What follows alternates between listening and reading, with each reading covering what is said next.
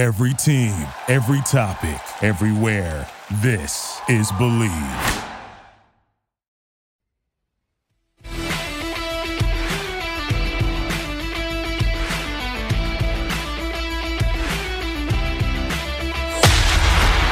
You're listening to the Hog Talk Podcast, part of Believe Podcasts and the Buzz Radio Network. The former Arkansas Razorback baseball player Tyler Spoon. We have from ESPN's Around the Horn, highly questionable.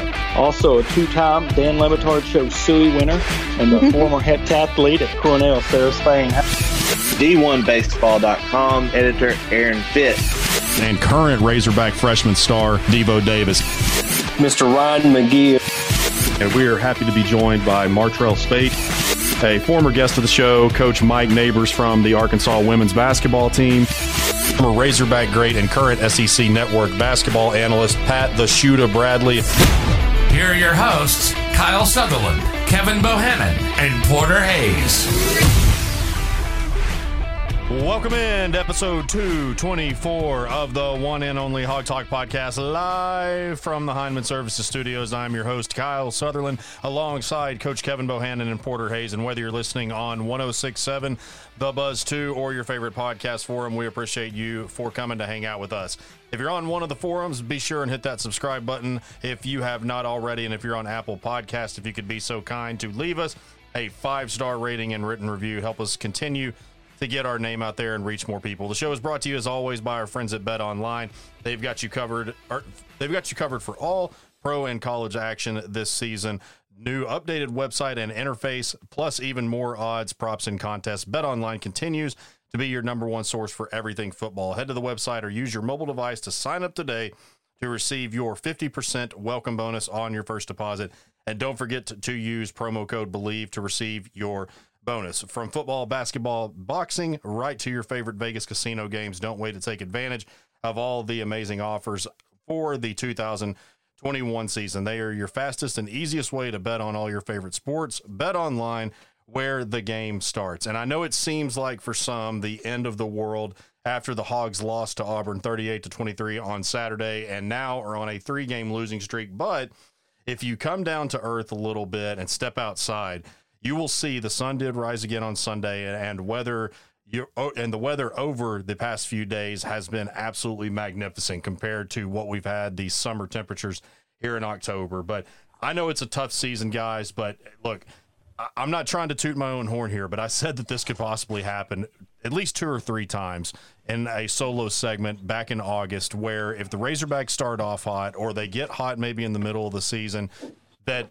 things could seem like we might get to the eight, nine win mark. And while I do believe that it's still reachable to get at least probably to seven or so, um, we're not, this pretty much, this loss to Auburn basically takes us out of a big bowl game. It certainly got us out of winning the SEC West, which I don't think many thought we were going to do anyways. But at the end of the day, we still have to, and we'll get into some of the specifics of it, but you still have to remember where we were as a team last year, where we were as a team before that in the Sam Pittman era, and where we have come at this point. And Cable, I'll start with you on your take of the game. I actually didn't get to see the entire game in full, but I know you guys both watched it. I saw some of the highlights and I watched a little bit uh, of the first and third quarters all the way to the end of it. But look, I'm disappointed just like everybody else is, but I don't think that we need to just completely give up on this coaching staff yet. No doubt. And I, I, said yesterday after the game that fans want perfection, and that's unreasonable. That's unreasonable for any team. I got a buddy that's a University of Georgia fan. He don't think they should give up any first downs with the team they have. That's unrealistic. And if they give up a touchdown, it's like the world's ending. They were up 17 points. He's like, "Well, I can breathe now. We're up 23." So take that and put it in Arkansas's perspective. All right, Porter, you and I have lived this season already. This is 2003 all over again. Start yep. out 4 0, beat Texas at Texas, get into the top 10, lose three straight. So we, we, we've seen this play out before. The only problem is back in 2003, we were coming off an SEC championship game appearance where we lost to Georgia in 02. We're coming out of the depths of despair under Chad Morris right now. And it's, it's, and ro- roller coaster of emotions is is the best way to put it. And Porter, you said that multiple times yesterday. it's just so many dramatic swings that people just can't focus on the big picture. I've seen fire everyone. I've seen time for Pittman to go. Do you think he's lost the locker room? That's the most ridiculous thing ever. People are open to their opinions. I get that, but their opinions. That's not the state of the program right now. We are in a better place than what we have been. Yes, we've lost three straight. We knew that this four game stretch was going to be really tough because at the time when we started, all four teams were ranked. And you've lost you've lost three three different ways all three games. You got blown out, was in a shootout, and then beat Auburn statistically, and it didn't show up on the scoreboard. Yeah, you said it. I mean, the statistics. I mean, you outgained them, you outrushed them, you outpassed them. Your third down conversion was way better than theirs. It, it it's frustrating. The the word that I mean, we were talking yesterday is like this is the most frustrating game I've seen this year. Uh, you could start, and I'm not blaming everything on on the refs call. That was a huge momentum swing, giving them the ball at, at the 16. That was the fumble. It's deja vu all over again. You know, he, they blew the whistle way too soon, so they had to stand by their whistle. You know, if he would have just kept his mouth shut on the whistle, let the play unfold, seen that he fumbled the ball, Arkansas would have got back. Number two, when you're needing points and you're in the third quarter, you you can't start chasing the game already in the third quarter. They passed up a field goal, easy points, and went for it on fourth and three or fourth and four. So now, when you're in the pistol or shotgun formation, you're seven yards behind the, the first down marker. So now you've got instead of being fourth and one, now it's like the fourth and seven when you give the running back the ball, and you can't do that because one, you had a great drive you you're giving the momentum right back to Auburn. And then what happened the very next play? They threw that 70 yard bomb and scored on the very next play. Two or, or third was that punt. And, they mentioned it yesterday, just how that flip field instead of catching the punt on the 30 yard line, it takes a big Auburn bounce. Now you're in the red zone, your own red zone. And KJ, as much as we talk about how good he is, you cannot let them fumble the ball in the end zone You've got to throw that away, risk taking the safety over a touchdown. And just the play, there was there was a lot of things. Like you said, they've lost games three different ways, but this game had uh, three different ways that frustrated me on what they did wrong yesterday. And they should have won this game. If you you put the statistics side by side, Arkansas looked like they should have won this game by 14, 21 points.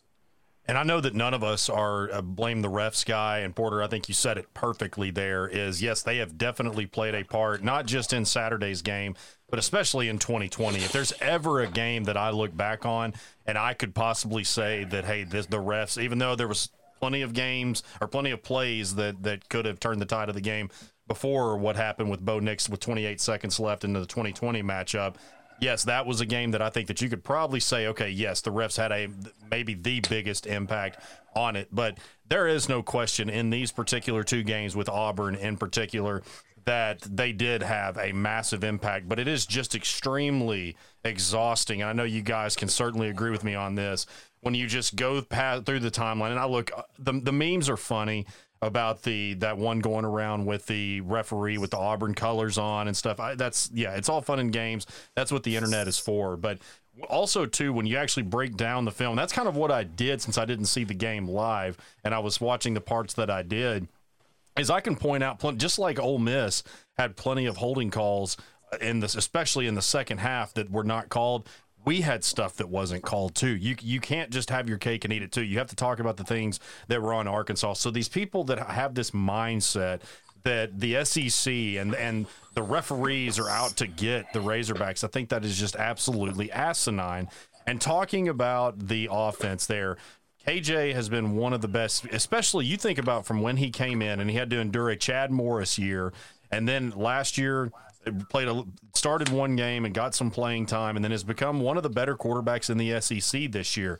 Let's talk about Kendall Briles for a second. Now, look, I'm not crazy about all of his play calling, but also at the same time, too, you have to think about the development of KJ, who is his coach, Kendall Briles, and also too, he doesn't have a ton outside of the running backs and Treylon Burks, who's just next level good and will be on the next level very quickly in the NFL draft you think about the no production at tight end. We've talked about that. Besides maybe blocking here and there.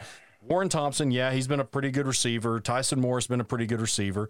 But outside, the running game has been fine, has been good, very good. But outside of that, nobody takes into consideration that that he has Treylon Burks, and that's essentially it through the air. And KJ has still had this good of a season so far. And so that's nothing that is ever taken into account. It's just fire Kendall. Now, I put on my Facebook status that I think that he should be looked at for other reasons. I've always thought that. And I still think that to this day, nobody's going to change my mind until it actually happens, which it won't. But from a coaching standpoint, I really don't think that he has done close to as bad of a job as he has made out to be. No, yeah, and the, go ahead, the, Kevin. The thing is, there was situational play calling that I didn't agree with yesterday. And that's just coming from an, an old offensive coordinator standpoint. Okay, if, uh, earlier this year it's fourth and three, and you get under center and sneak it. But yesterday it's fourth and one, and you're in the gun. You know th- that type of thing. If absolutely. you're down on your own goal line and you have you don't have quick routes, quick route combinations, or stop routes, uh, hitch routes. They used to be called he's got to stand back there, pump, look. You don't have time for all that. That puts a lot of pressure on your quarterback. Yes, he needs to protect the ball, but th- there's a lot of things that Briles has done really well. It's there's a couple things you just kind of scratch your head at and be like, really that that it's kind of like the outfit you wear one night. Your wife looks at you and you're like, really, that's what you're going with tonight. so that, that's kind of how I look at it, and you, you, that's just you, that's what you roll with. You roll with the punches with this. You're still averaging 460 yards a game. They got into Auburn territory five straight times yesterday and only had 10 points. So it's it's not the fact that they're not moving the ball. They're not the running game's doing great. They're averaging 240 yards on the ground. there's just times where the miscues and everything just absolutely kill a drive and that's where you don't score the points that you really need. Well, we talked about that earlier in the season that, that the red zone woes. You know, you've got to be able to score touchdowns when you get in the red zone. Yes, field goals are at nice, everything, but you can't go in the red zone and, and always settle for a field goal. And, and you said it perfectly with the, the play calling. It takes them so long to de- for a play to develop when you're roll. All he does is roll out to where you're giving the defense. If you're only five yards away from the goal line, I mean, their defense is just cramped in. There's not much space, so you're basically praying for somebody to have an open window to where you can get it to them. And it, so I, that's something they need to really work on. But I don't think that they need to even think consider about like firing Briles or firing Odom, guys. When the season come in, this was a six five, maybe six win team. What what our expectations of this team? It, it was funny. It's like the old Arizona Cardinals coach they are who we thought they were. They're proving yeah. that right now, yeah, they're they're a six or seven win team. And I want to put a feeder out there for, for the fans listening and, and for y'all too. Before the season, if you was to say, okay, this team's going to win six or seven games, how happy would you be? You know, I'll take, yeah, take it. Okay, so yeah. but now that they had that win over Texas, and you do have to now see what Texas has done with their quarterback. You do have to see what you know Texas A&M did against Alabama when their quarterback got settled in. That has a lot to do with it because you know Bo Nix was I mean he was 21 of 26 yesterday. He was just doing what he wanted to do our defense. Plus our defense, you know, you got three guys out on the defensive side of the ball. So there's a lot of things that plays key into this and it's I think what's frustrating as hog fans and us is it's like okay, here we go again. We're going to start out hot and then we're going to fall flat in the end. But I still think, you know, you got UAPB did a buy, then you got Mississippi State. I think that's going to be a, a big stretch to where those are two winnable games and you can get back on track. We've seen what happened at the start of the year. So you beat UAPB, you beat Mississippi State. Now you're now you're bowl eligible. You know, so it, then it just turns into and after what LSU done to Florida yesterday. I mean, you really got to make sure you win that Mississippi State game because LSU could come down and run the ball down your throat and win the game. So, I mean, with with the stuff going on with Ed O and him not returning this year, they might just be playing lights out the rest of the year to to keep try to find a way to keep him. So you don't know what you're going to get with that team, but to, to, for the extreme. But I mean, we've done this. We're dealing with Razorback fans. They're fanatics. You know, it's it's it's great or it's or it's feast or famine. You know, everything's great or everything's gonna be bad, and we see that on a week week basis. But look what happened to Alabama's fan base after they got beat by Texas A&M. I mean, the message boards were lighting up. Hey, let's fire Nick Saban. So it, it don't just happen in Arkansas. Kyle, I want to go back to the point you made about Treylon Burks. He's one of only six receivers in the FBS and the only one in the SEC with 35 catches, 600 plus yards, and five touchdowns. He had his first two touchdown game yesterday. He had eight catches, 130 something yards, and he's four of the last five games he's had 100 plus yards, all while playing probably not as healthy as he could be. So there are holes that, and you talk about depth and everything that leads to inconsistencies. There's a lot of things that in, that lead to that, but only having that dude out there that can catch the ball and you're going to him 60, 70% of the time, it, Razorback fans need to enjoy it while they can because look, we've we've already lost one NFL draft pick for the season in Jalen Catalon. That was obvious yesterday. Him not being on the field hurt Arkansas. So enjoy Burks while you can and know that he's out there giving his all every every play.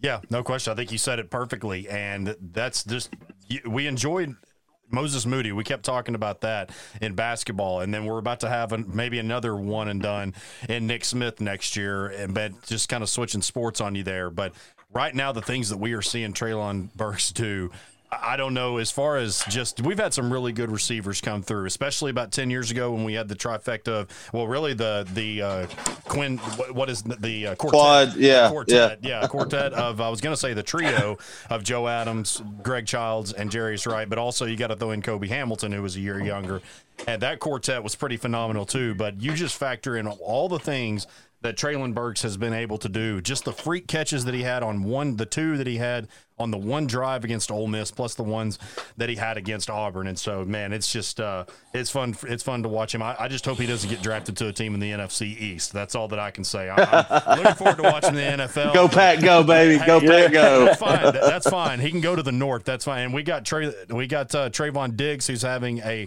defensive player type season right now. We'll see if that continues, but I still don't want our our D backs to have to go up against a, a player of his caliber. But I want to switch over to the defensive side of the ball, and this whole team is definitely looking for just another game, or well, I guess you could say a game of not to not to disrespect UAPB, but let's just let's call it like it is. They're not on Arkansas's level, so they need a game like that where they can kind of have a tune-up to maybe get some some of the younger guys in. Hopefully by halftime, certainly in the second half at some point, and then the bye week to just regroup and also get some injuries cleaned up there to get guys healed up. And look, we, we lost Jalen Catalon for the season. It really sucks about that, that he's going to have shoulder surgery. He's probably played his last game as a Razorback already. And then also Markell Utsey, and then there was one other one. Uh, who was the other injury that Bishop Bishop didn't play? Yeah, Ladarius Bishop. And so want to get all those guys healed up, and so you have to factor that into what happened against Auburn, giving up 38 points. But guys, we know that Barry Odom's a great defensive mind. What has happened over the last couple of weeks does not take that away. But I think that, well, there's no question that some of the fan base has gotten a little bit over the top in terms of saying that he's better than Brent Venables or the best in the country, whatever, however you want to word it. But I've kind of gotten to I guess the conclusion as of right now that there is no question, and and yes, I guess you could still use the excuse that he's trying to get more of his guys in there, but we do have plenty of talent on defense, and I have kind of gotten to where I definitely believe that he is a great coach. I'm happy that he's on campus, but I'm starting to get the vibe that he may have some trouble adjusting. Is that, is that fair for me to say? Absolutely. Yeah, because they adjusted their whole defense and uh, you know went to a four man front and still had had trouble, you know, stopping. You know, I mean, Bo Nix just picked them apart. So I mean, and at the first year, they were making good halftime adjustments. So it's like when the talent level gets even or better than Arkansas, that's where they're having the trouble at. And another thing's the depth. I, I mentioned it on the last podcast when we were talking about, you know, Jordan Walsh. You know, you can get a couple of guys to come in and be grad transfers in basketball and totally change a team. I mean, Ridgeway's come in and really helped out and some other guys, but it's going to take a lot more than that. You're going to have to have that depth. And I think we're seeing that depth, these guys, and Coach Pittman said after the game, they're beat up, they're tired. So when you have stuff like that going on in this stretch, this UAPB game and this bye week could not come at a better time because guess what, Hog fans? The, the season's not over. We still have a chance to go to a decent bowl game. You don't have to, you know, worry about do we have to go to the Liberty Bowl or the Birmingham Bowl. You still, if you went out other than Alabama, you have a chance to go to a really decent bowl game and still have the shot of, you know, Sam Pittman. Some other than you know, we'll see how Kentucky does, but still be considered for the coach of the year. And after the year they had last year, I mean, we're looking at five. So if you increase your win total, you get to seven, eight wins, two, three wins. I mean, that that's something to look forward to because they're going to keep adding depth. We see the recruiting classes they keep coming in. So it, you just your high expectations. You got the Charlie Brown effect of, hey, I'm going to go try to kick this football. Oh, it got pulled out. Here we go again. You just got to like we said before the show, come back down to earth, let let the anger, that 24 hour rule, and then look at reality and see that you know, there's still a light at the end of the tunnel. So well, we're up against a break. Up next, we're going to do a quick fall baseball recap with uh, with Kevin here, and so stay with us. Don't don't go anywhere. You are listening to the Hog Talk podcast, part of Believe Podcast and the Buzz Radio Network. Located in Fayetteville, Rapology is your top spot for banners, signs, and wraps. From commercial fleet wraps, color changes, vinyl decals, and much more, they take care of you in a timely and professional manner. Call Rapology today at 479 368 6490. Again, that's 479 368 6490. Tackle your to do list without breaking your back or getting your hands dirty by calling Heinman Services. Located in Northwest Arkansas, Heinman Services is your premier company to get those projects done that you've been putting off.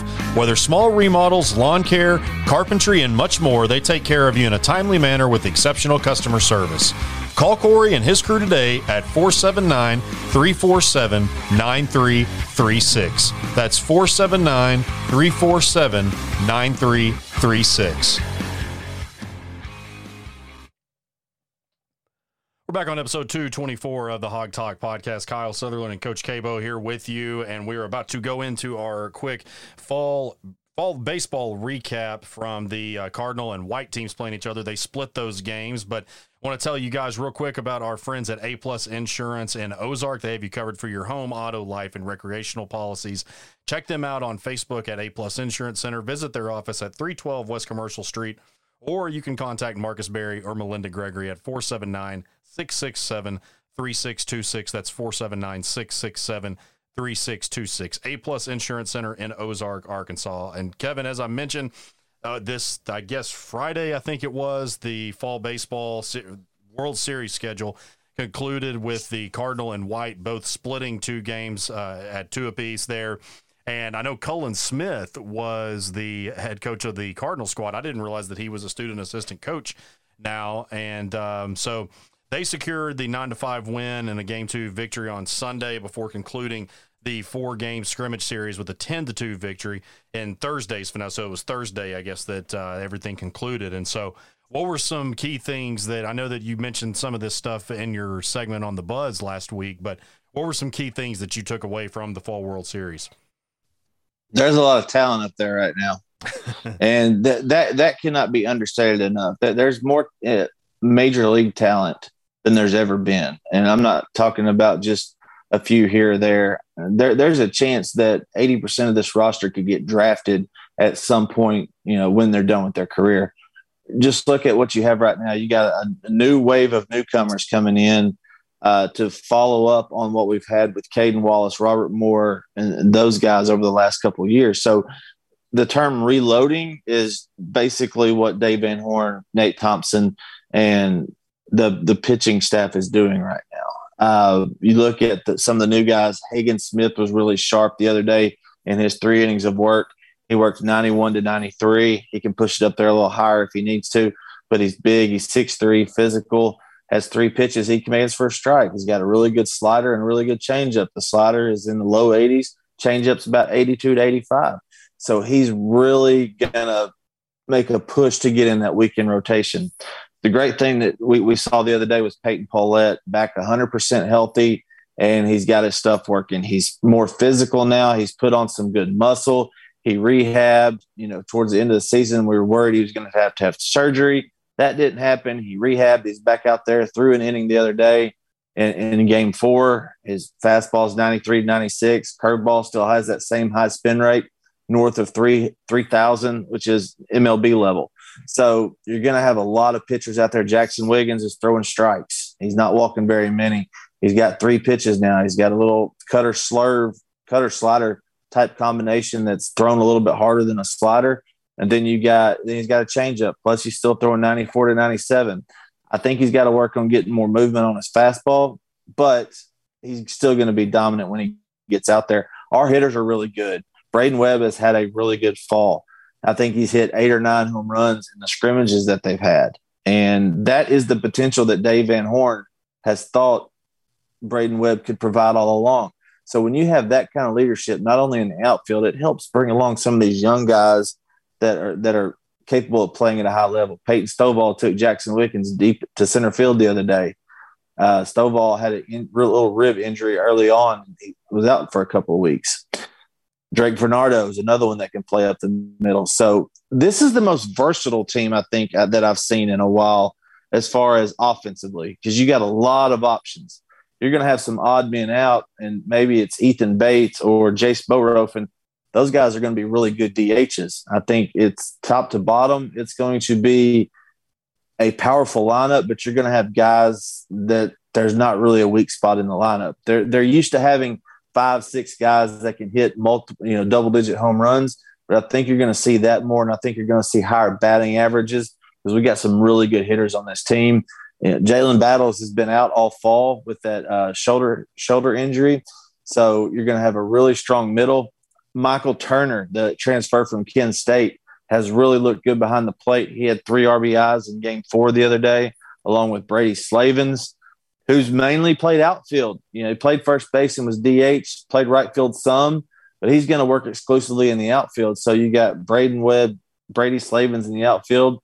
Uh, who's that third outfielder going to be? Is it going to be Cayden Wallace? Maybe. They've had him at third base a lot. So a lot of interchangeable parts, a lot of people you can put at the corner outfield spots or corner infield spots. And you just you have 12 or 14 guys instead of nine or 10 that you can put out there it's just there's a lot of talent, Kyle. Yeah, and I, you answered just about everything that I was going to ask about, but one that uh, I guess the million dollar question you, you can't replace Kevin Kopps because that that kind of level of productivity is just probably never going to be seen on the hill again. Uh, you mean maybe maybe in another generation or something, but you just don't see that often. But who do you think? Who do you expect to be as that closer, setup man type role? You think the Zeb Vermillion might be there close to the end of the game, or he could possibly be a starter? Where do you think that maybe he's at right now? Because we've seen him in both of those types of roles.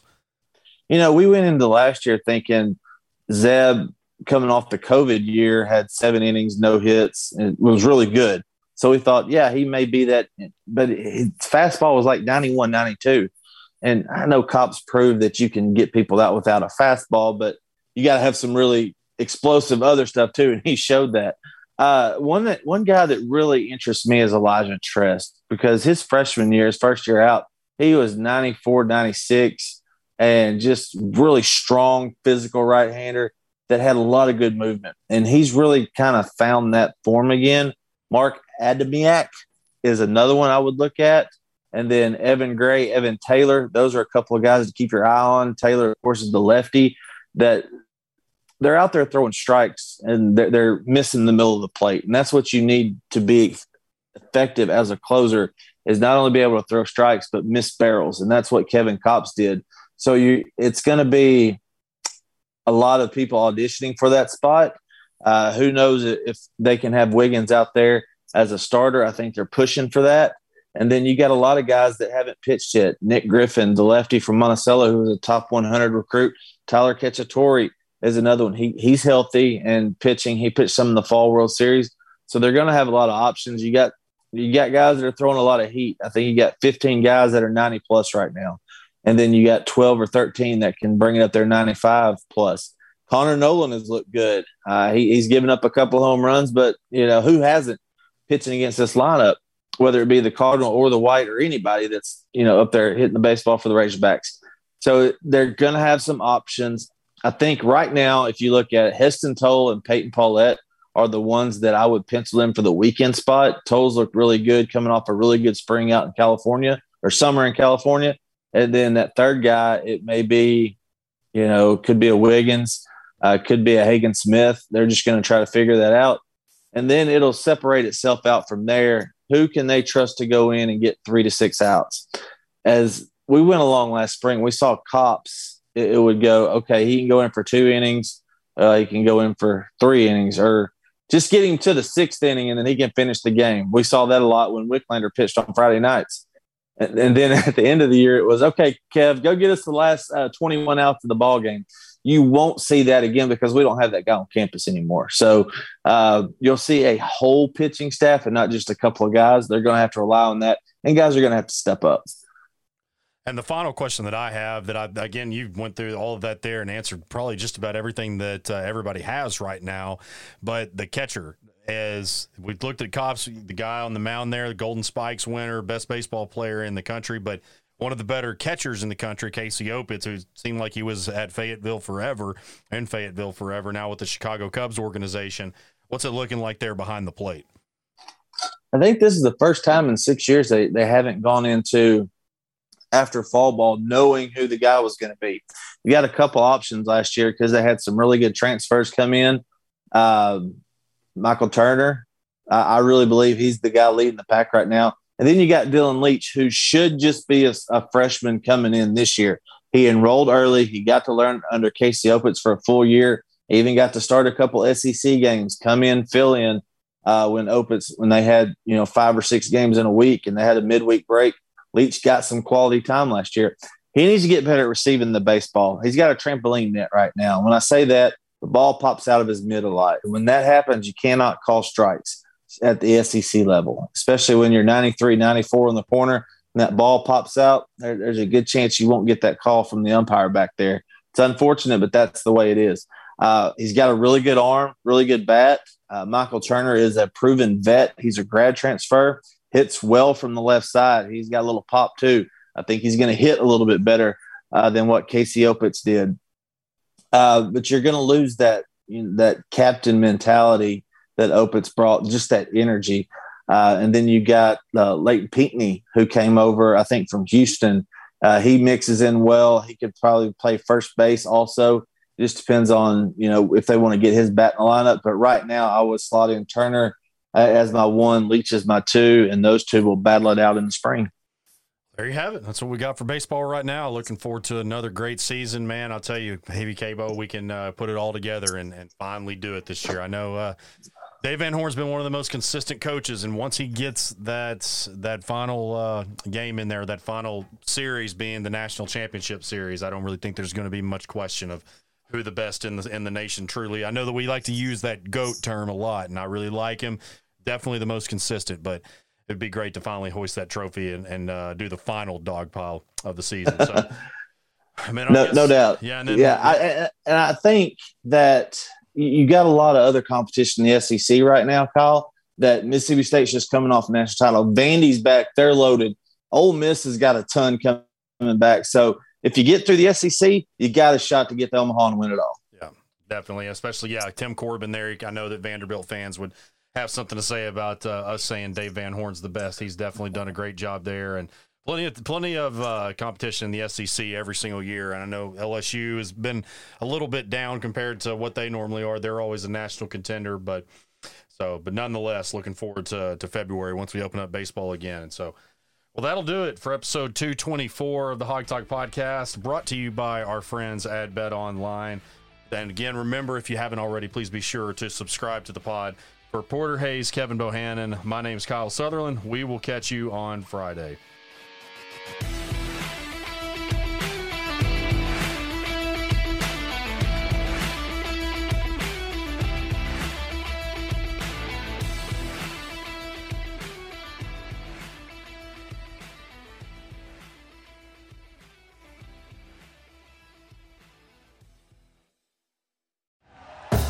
Thank you for listening to Bleav. You can show support to your host by subscribing to the show and giving us a five star rating on your preferred platform.